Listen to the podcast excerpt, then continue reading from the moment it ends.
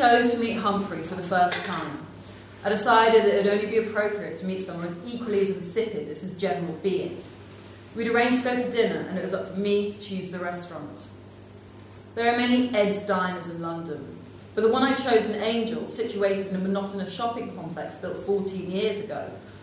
Ed's website describes the chain as a funky diner with a 1950s vibe, serving burgers, hot dogs, and American comfort food.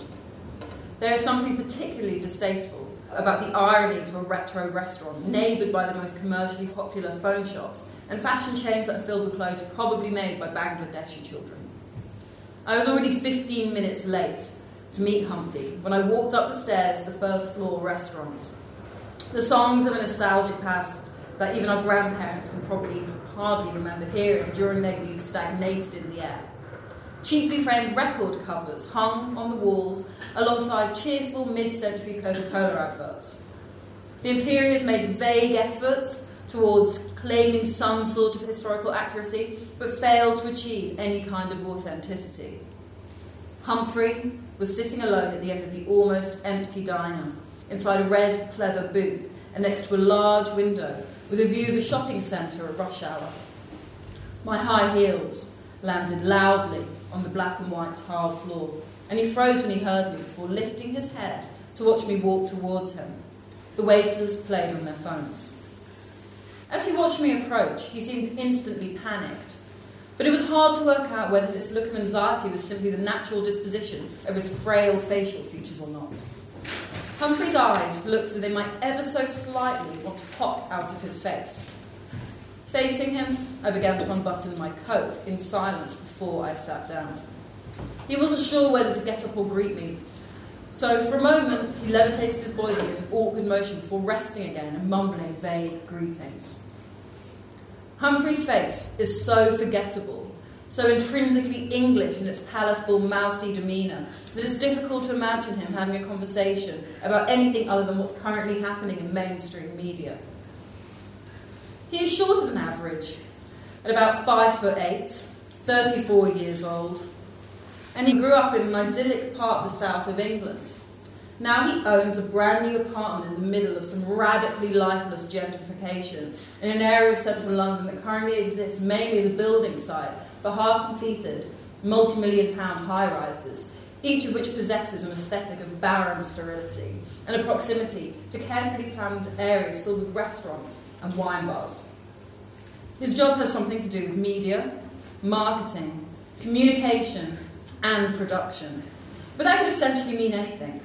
There's four words sitting next to one another incite a lightning bolt of tedium into my soul. What exactly does this mean? What does he do all day? And does he, or anyone for this matter, get any fulfillment out of this?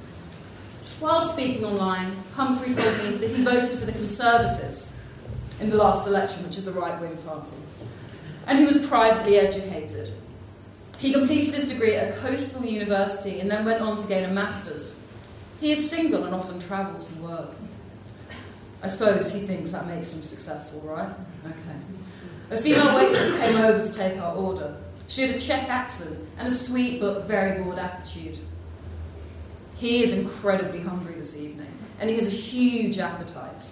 So he would love to have the double cheeseburger with bacon and a fried egg. I paused and peered at him before finishing my sentence.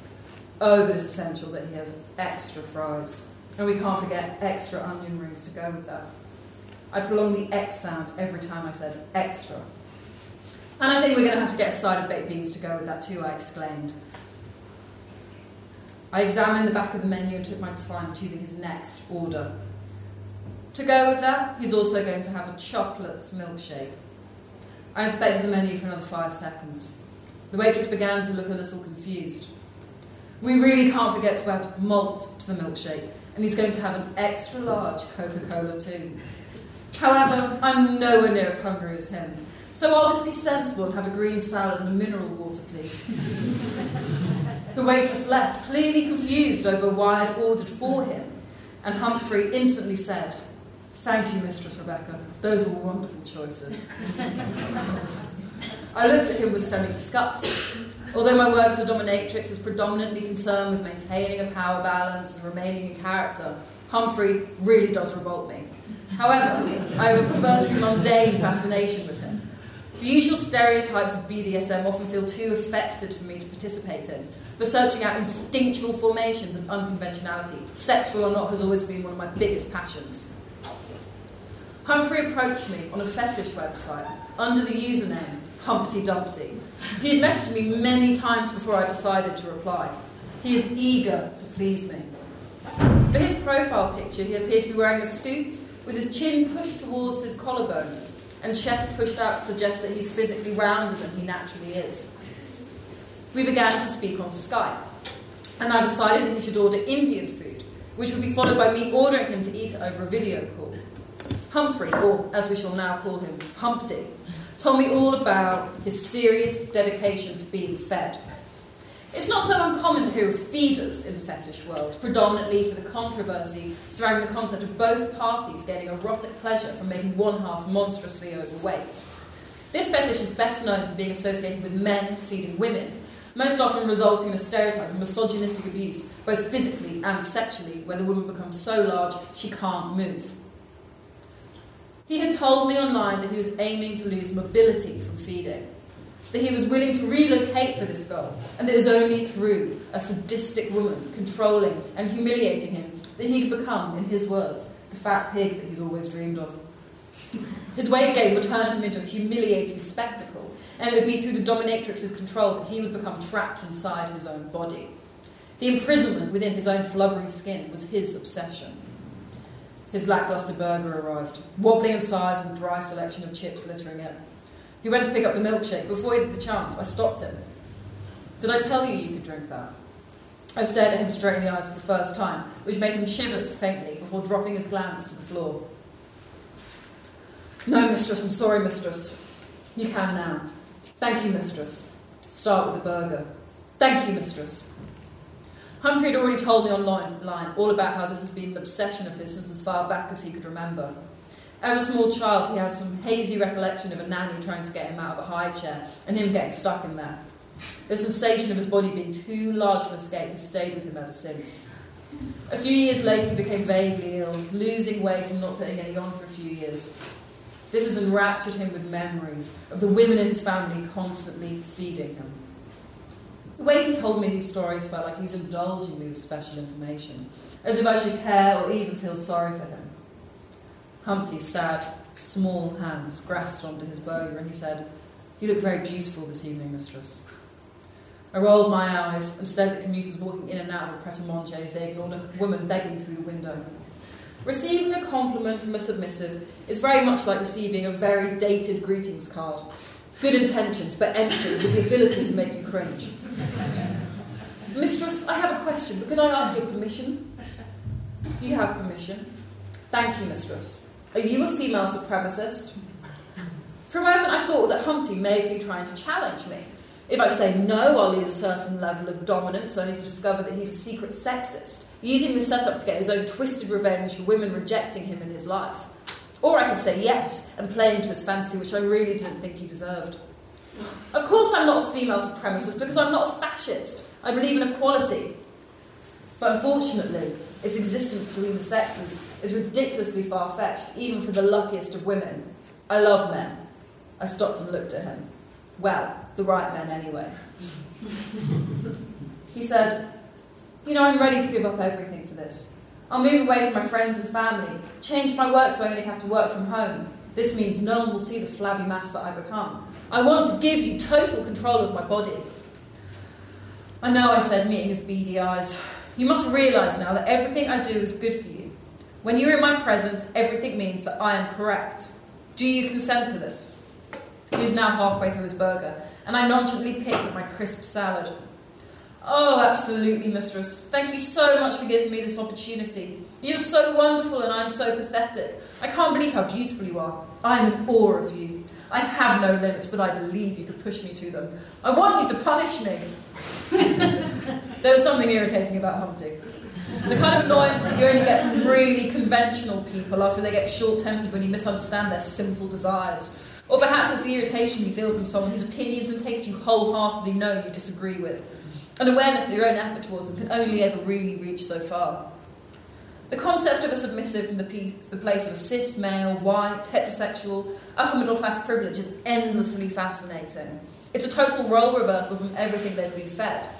The individual who has everything, every opportunity, every form of gratitude, then superficially rejecting it as they please. Mistress, I want you to know that I hate male ego. I've even stopped important friendships because of it. He was about to start speaking again. Carry on eating, I ordered. Yes, mistress. Sorry, mistress. Elvis Presley's version of Hound Dog started playing on the jukebox, and no one in the diner reacted to its sounds. He finished his burger, wiping solidifying egg yolk from his chin and looking at me timidly from below his eyebrows. Finish what you were saying, but drink some milkshake first. He was wearing a bland shirt.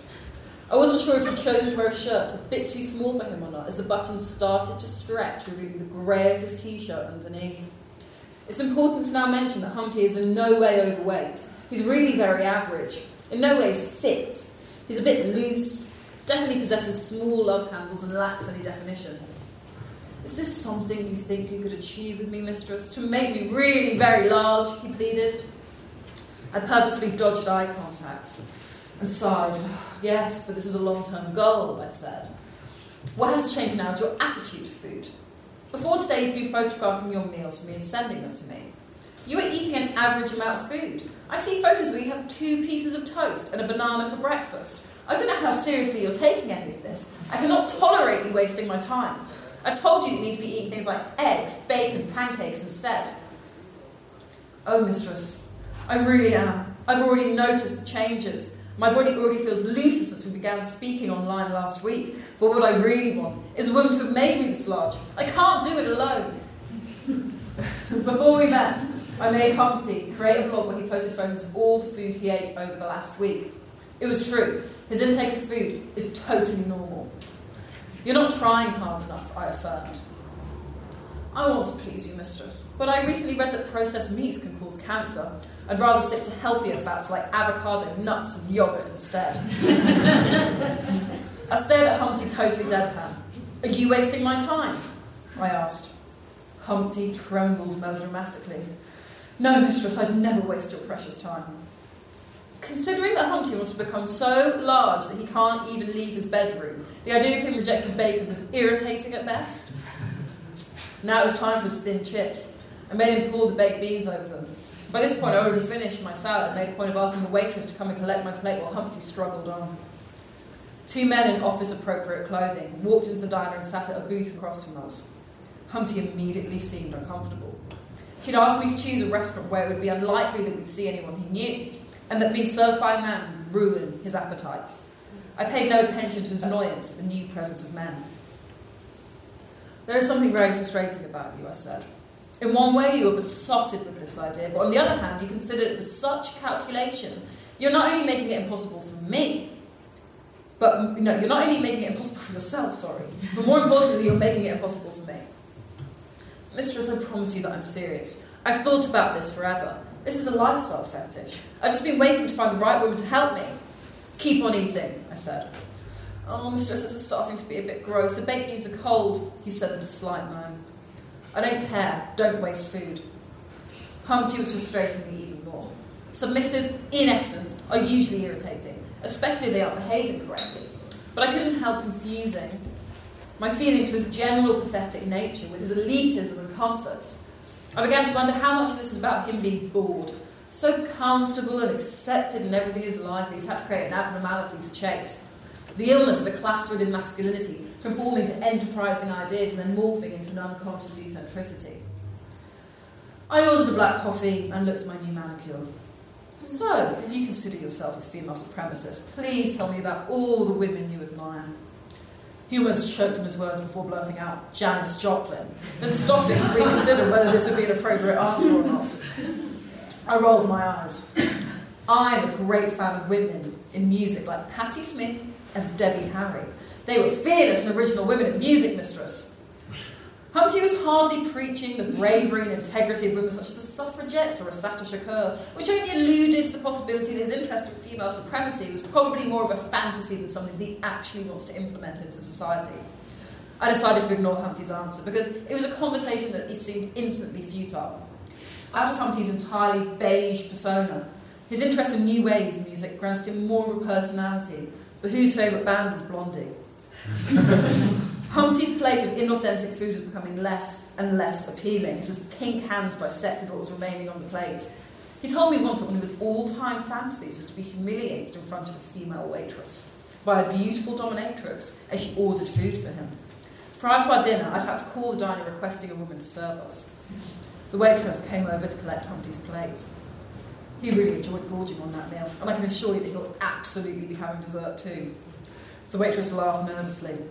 Humpty's small, bulging eyes stared at his crumpled napkin in shame as we were both handed menus. I immediately took the menu away from Humpty, adding to his embarrassment, and then traced my index finger of the laminated paper, trying to work out which dessert would be the most decadent, sickly, and dense. Attention was growing while I once again purposefully looked at the menu for too long, leaving both Humpty and the waitress in silence. I then realised it was now time to push Humpty.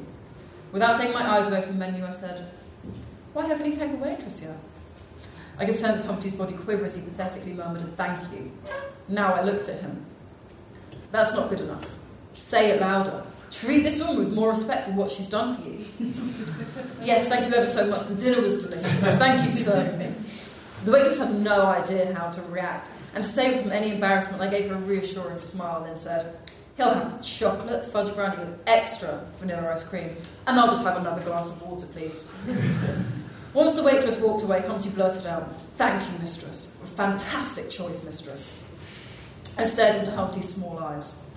There's something I need to talk to you about. We have previously discussed your political views. You've stated that you recently voted for the Conservative Party in the last election. I'm finding it difficult to connect these traditional ideas with your interest for fetish and female empowerment.